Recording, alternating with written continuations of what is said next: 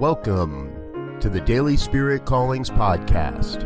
I'm your host, Robert Brzezinski, and I invite you to join me every day as we explore an affirmation, inspiration, and call to action for your life this day.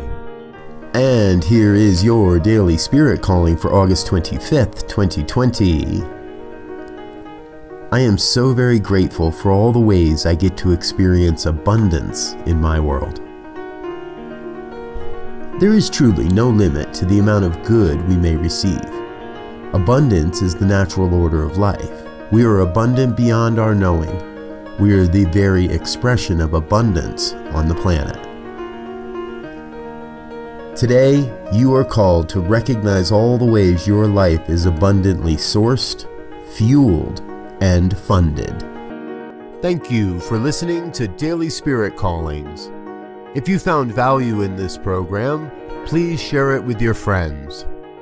Learn more about Spirit Evolving Ministries at spiritevolving.com. Until next time, peace and blessings. Go forth and prosper.